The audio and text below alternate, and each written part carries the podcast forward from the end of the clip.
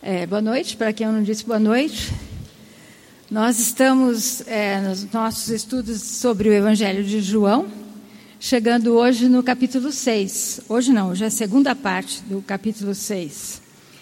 E nós vimos até aqui que um dos objetivos do Evangelho de João é apontar para Jesus com vários sinais, milagres que ele registrou, para nos dizer que Jesus é o Filho de Deus que ele é o rei do mundo inteiro, né?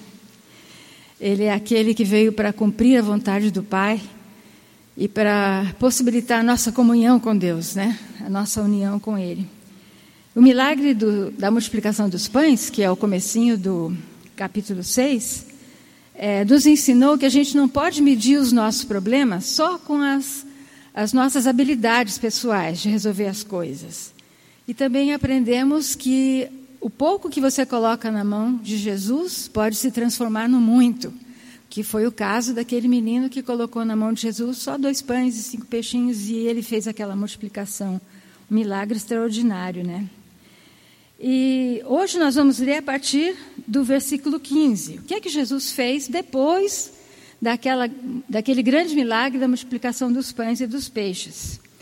É, como é que você estaria naquele dia se você estivesse lá participado de tudo aquilo, né?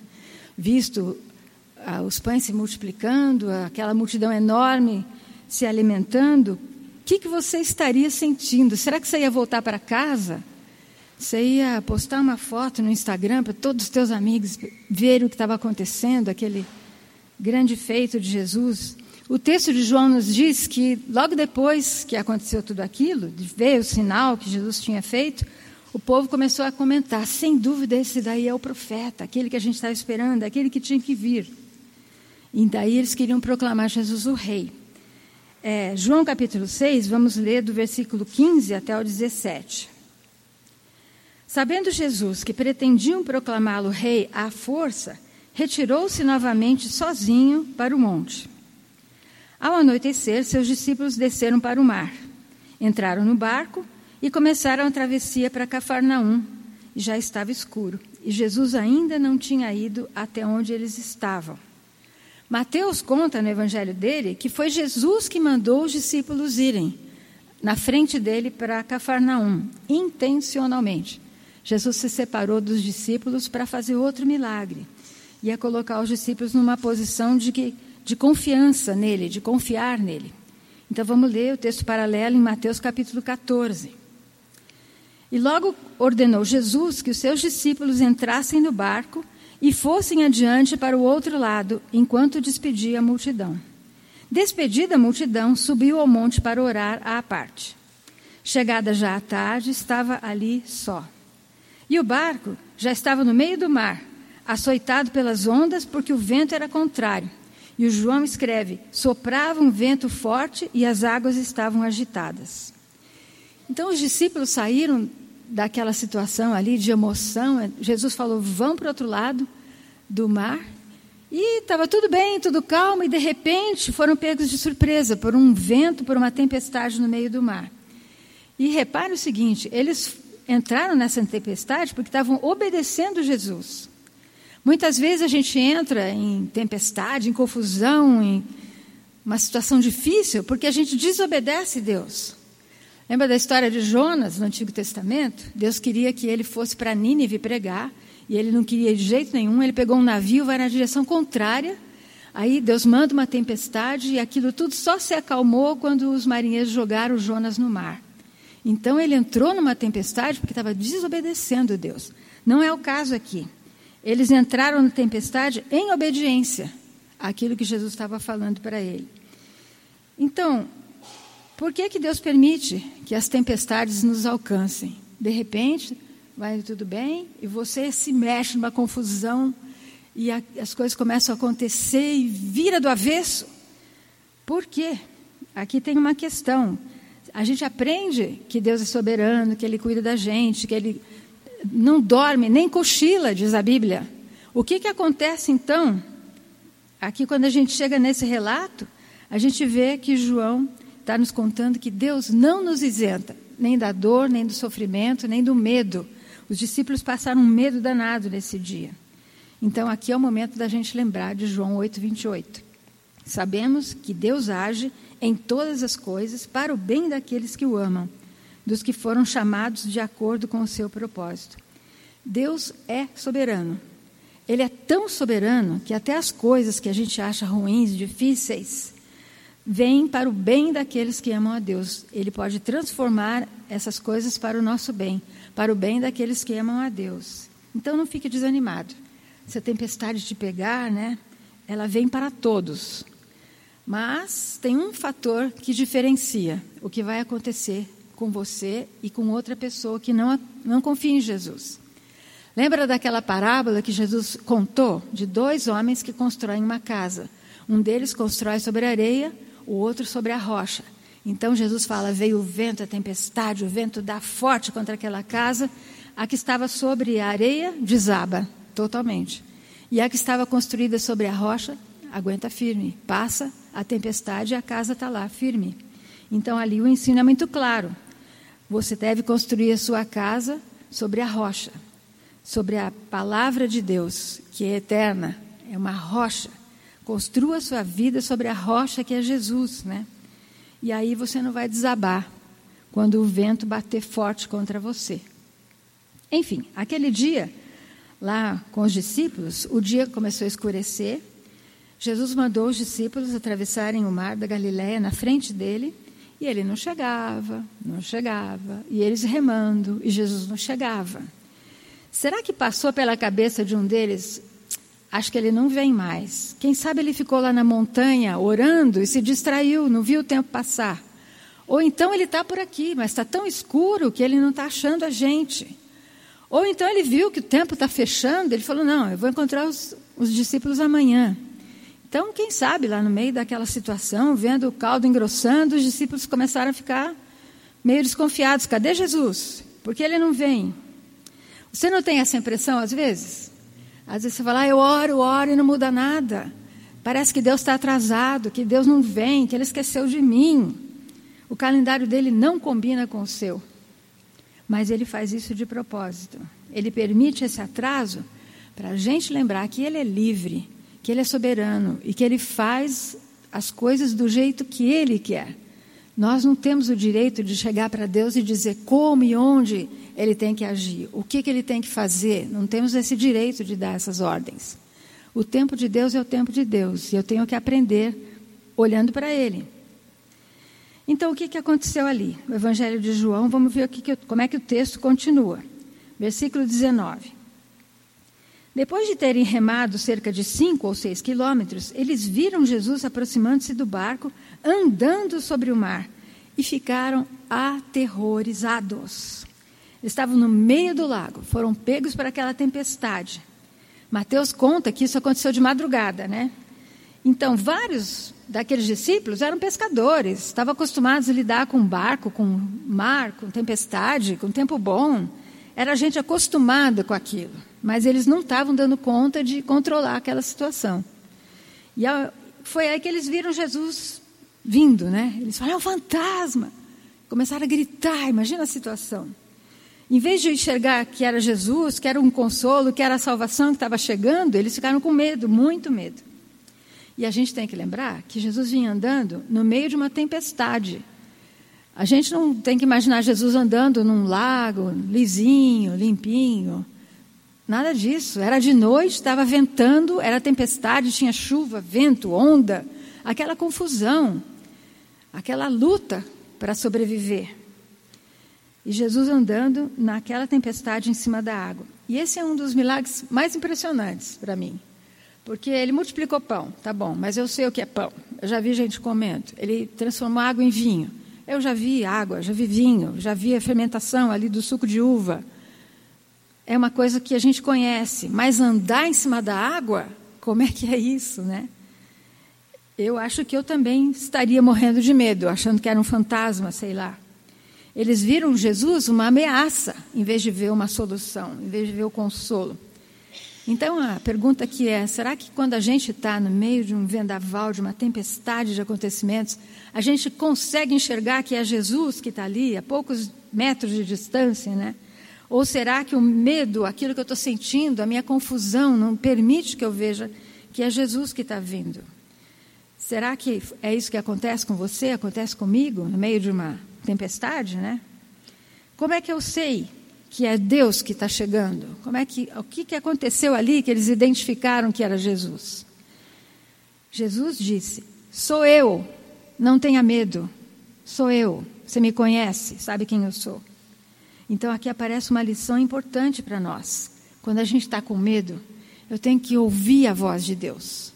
Primeira coisa que eu tenho que identificar no meio dessa confusão. Tá, todo mundo falando, todo mundo dando palpite, mas qual é a voz de Deus aqui no meio dessa bagunça? No meio dessa luta que eu estou passando, eu tenho que ouvir a voz de Deus. E Ele está falando: não tenha medo. Essa é uma ordem super comum na Bíblia. Toda hora aparece Deus ou Jesus falando para alguém: não tenha medo, sou eu. Não me conhece? Sou eu, não tenha medo. Só dele dizer sou eu, ele já está mostrando para nós quem ele é. Eu sou de Deus, né? Talvez a gente precise ouvir isso no meio da nossa luta, da nossa tempestade. Não tenha medo. Então, ali naquele momento, os discípulos tiveram o medo transformado, porque eles ouviram a voz de Jesus. Essa voz eu conheço. Essa voz eu sei de quem é, né? Às vezes a gente tem uns medos meio malucos, irracionais, né? que não tem nada a ver, mas às vezes são medos reais, né? Que a gente precisa enfrentar naquele momento. E de que forma que é, Jesus pode entrar no seu medo? Na tempestade que você está passando, de que forma Jesus pode agir entrando ali naquela situação para ajudar você a vencer o medo? Então, procure ouvir qual é a voz de Deus. E Ele está dizendo: não tenha medo, eu estou aqui, sou eu. Pedro, ali nessa situação, estava prestes a participar de um milagre maravilhoso, né? um feito extraordinário, que era andar em cima da água. Né? Quando Jesus conheceu Pedro, lembra, ele era pescador, ele trabalhava com barco. E muitas vezes Jesus deve ter entrado no barco de Pedro, pescado ali com ele, né? várias experiências com Pedro no barco. Mas Jesus uma vez disse para ele: Pedro, sai daí, vamos, eu quero te fazer pescador de homens. Jesus tentou tirar Pedro do barco algumas vezes, né? Como ele quer fazer com a gente: siga-me, eu vou fazer de você um pescador de homens. Talvez para Pedro fosse muito mais confortável, mais seguro, saber que Jesus estava ali com ele no barco, né? Mas a vida não é um cruzeiro. De vez em quando a gente vai entrar em tempestades. E ali Jesus teve que tirar Pedro do barco. O barco aqui representa o nosso conforto, né? Aquilo que a gente conhece, o meu jeito de fazer as coisas, o roteiro que eu sempre sigo, né? Esse é o meu barco. Aqui eu conheço, aqui eu me sinto bem, eu que comando, eu sei tudo que eu tenho aqui. Esse é o meu barco. E esse milagre aqui, onde Pedro saiu do barco para andar na água, é, ensina a gente sobre fé. Pedro teve que exercer a fé dele para três coisas, pelo menos. A primeira, sair do barco. Segundo, andar na água. E a terceira, pedir socorro quando ele precisava. Então vamos ver em Mateus capítulo 14, versículo 25. Alta madrugada, Jesus dirigiu-se a eles andando sobre o mar. Quando o viram andando sobre o mar, ficaram aterrorizados e disseram: É um fantasma! Gritaram de medo. Jesus imediatamente lhes disse: Coragem, sou eu, não tenho medo. Senhor, disse Pedro, se és tu, manda-me ir ao teu encontro por sobre as águas. Venha, respondeu ele. Então Pedro saiu do barco, andou sobre a água e foi na direção de Jesus. Então a primeira coisa que Pedro teve aqui foi a fé para sair do barco.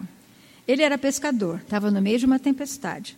Eu acho que o corpo inteiro de Pedro estava dizendo para ele: se agarra nesse barco para você não afundar, vê se ele está firme, está tudo no lugar, luta.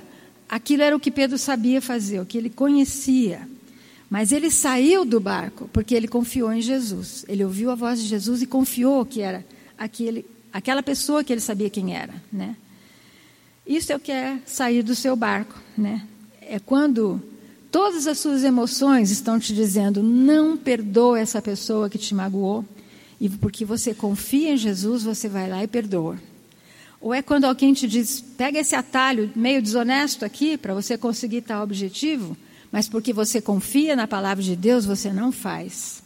Ou quando você tem que dar uma enrolada num professor para conseguir uma determinada nota, um trabalho meio esquisito, mas porque você confia nos princípios que você aprende com Deus, você não faz.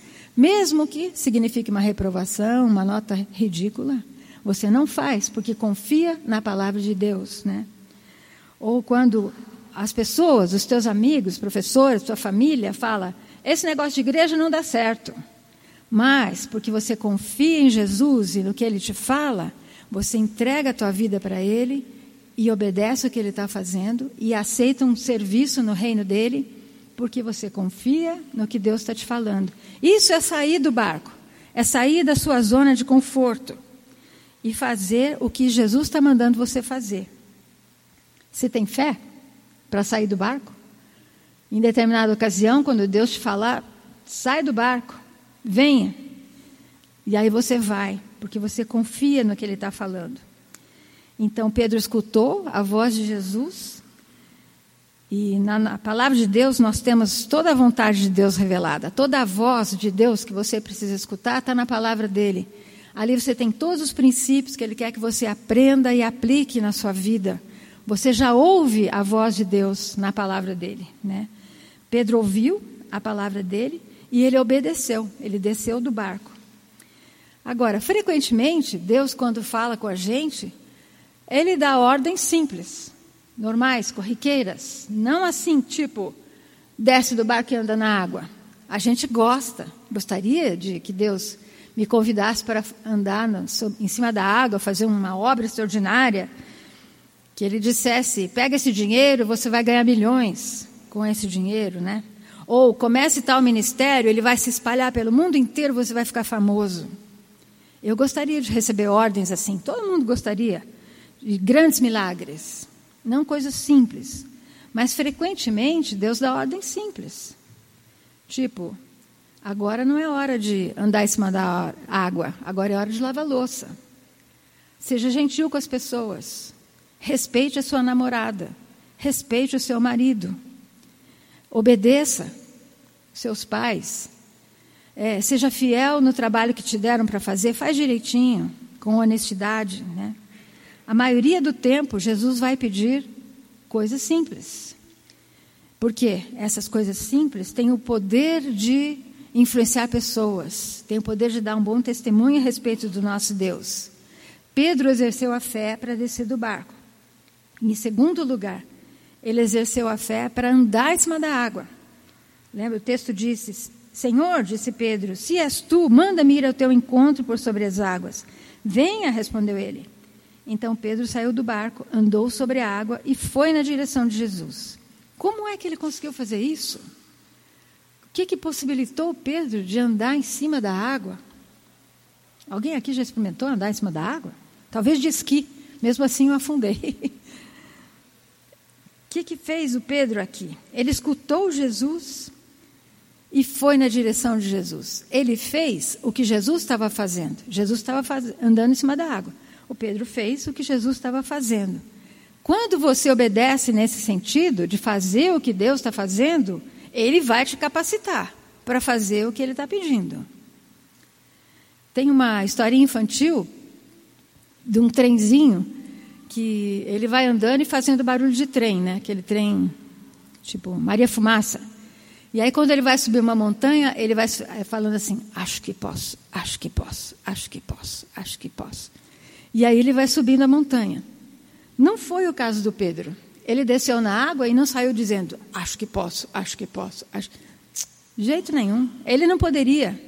Ele sabia que Deus podia. Ele tinha que confiar no que Jesus estava fazendo e dizendo para ele fazer. O caso ali era: Eu sei que Deus pode, eu sei que Deus pode, eu sei que Deus pode.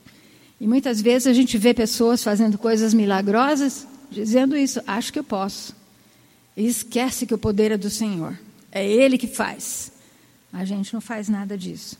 Em cada segundo dessa experiência, Pedro estava colocando sua fé em Jesus, estava olhando para ele, indo na direção dele. Estava focado em Jesus, né? No momento que ele começou a olhar para o vento e para a chuva e para as ondas, ele afundou. E a gente é como Pedro. Eu me identifico inteiramente com ele aqui. Porque muitas vezes durante o dia você tem essa escolha.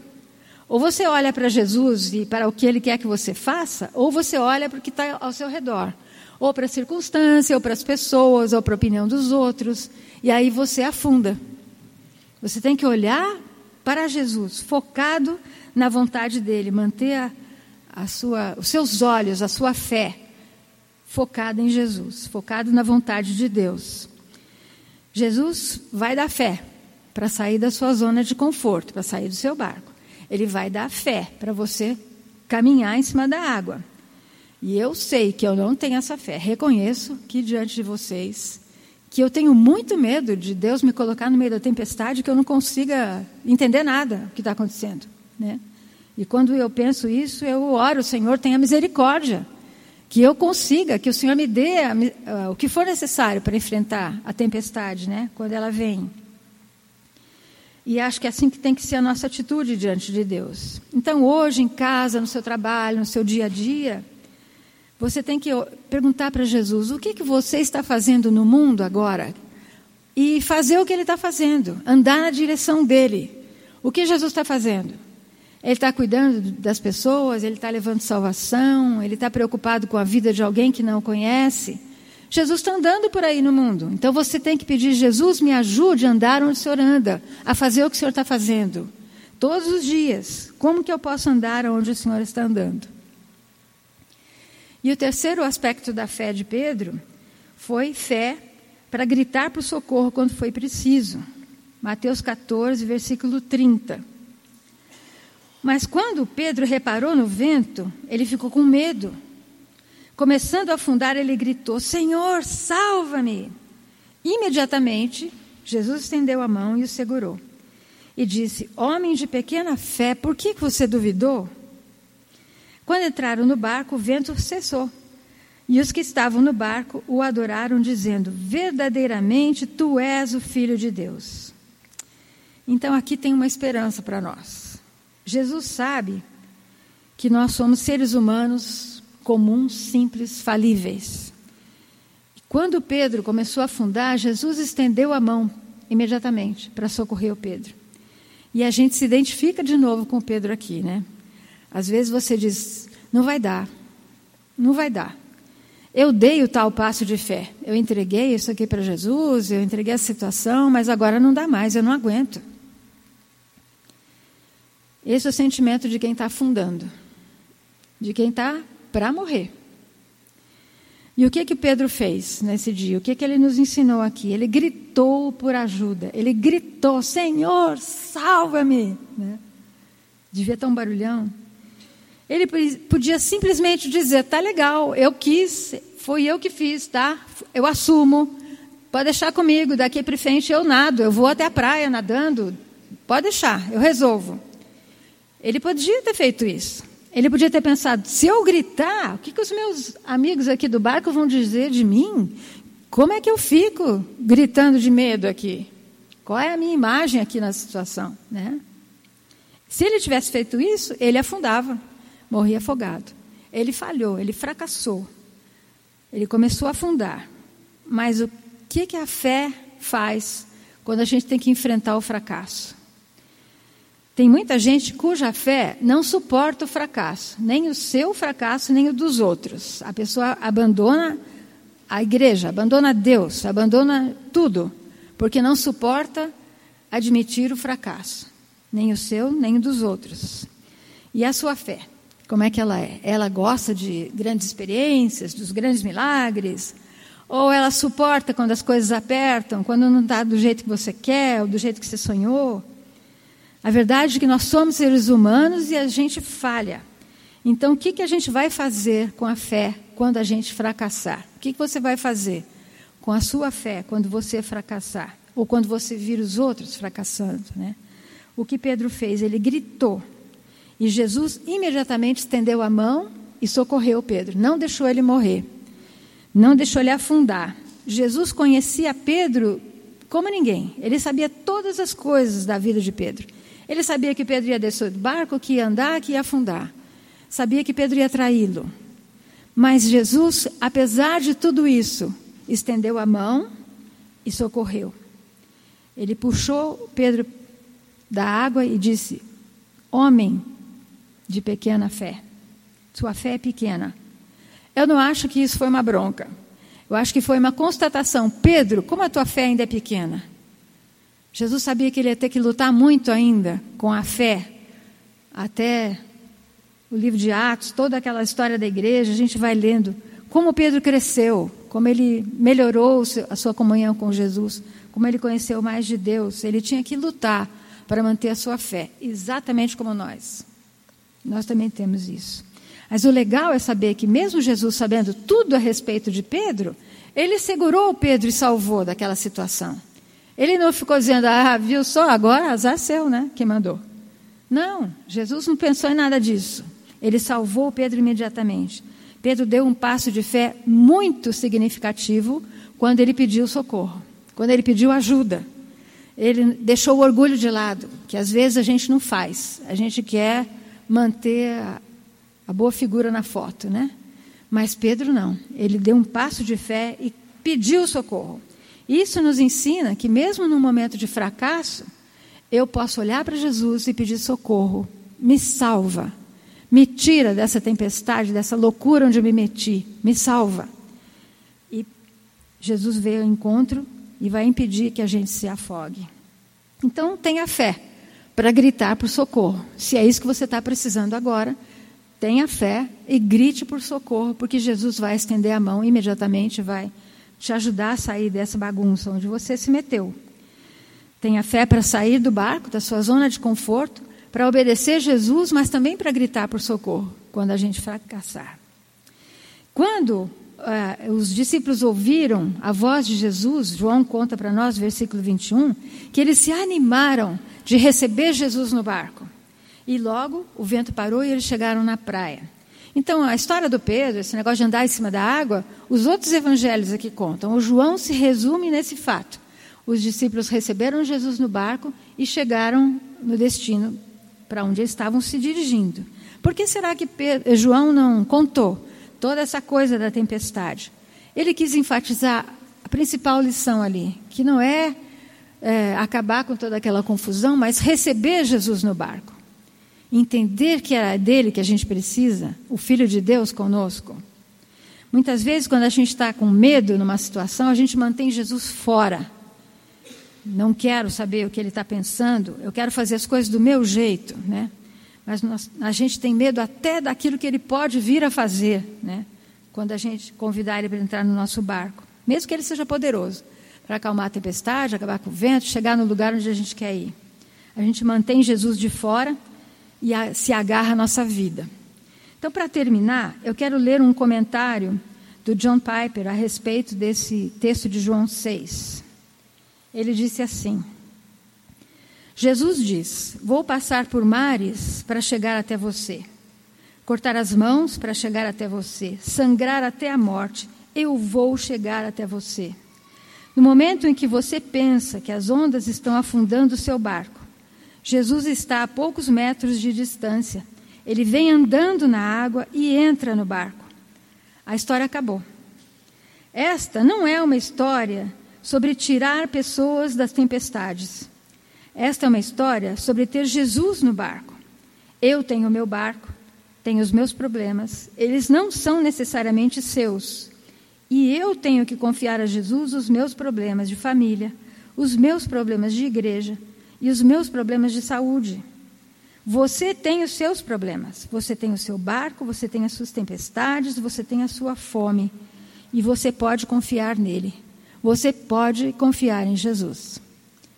Eu achei muito legal esse texto, porque ele, ele enfatiza essa coisa de que Jesus não quer necessariamente tirar a gente da tempestade. O que ele quer é estar no barco lutando junto conosco para chegar no lugar onde Ele quer nos levar. E o mais legal é que você pode confiar nele nesse sentido. Eu pedi para o Dalton cantar uma música que é, fala sobre esse papel de Jesus na tempestade. Ele é o farol para onde a gente tem que é, focar, para onde a gente tem que se dirigir. É, ele é aquela luz que vai nos mostrar o caminho. Como nós vimos aqui, a questão não é acabar com a tempestade, mas é convidá-lo a ir no barco com a gente até onde a gente tem que ir e confiar de que ele sabe enfrentar a tempestade junto com a gente. Ele é o farol, ele providencia tudo que é necessário para o meu barco aguentar passar por essa tempestade e chegar a bom termo naquele porto. A Bíblia chama nosso Deus de Javé Jirê. Isso é uma expressão hebraica que fala para nos lembrar de que Deus providencia tudo que é necessário. Javé Jirê, o Senhor proverá. No meio dessa música vai aparecer essa expressão. Então queria pedir para o Dalton, venha, Daltinho e sua trupe, para cantar para nós. Enquanto ele está cantando, nós podemos aproveitar esse momento.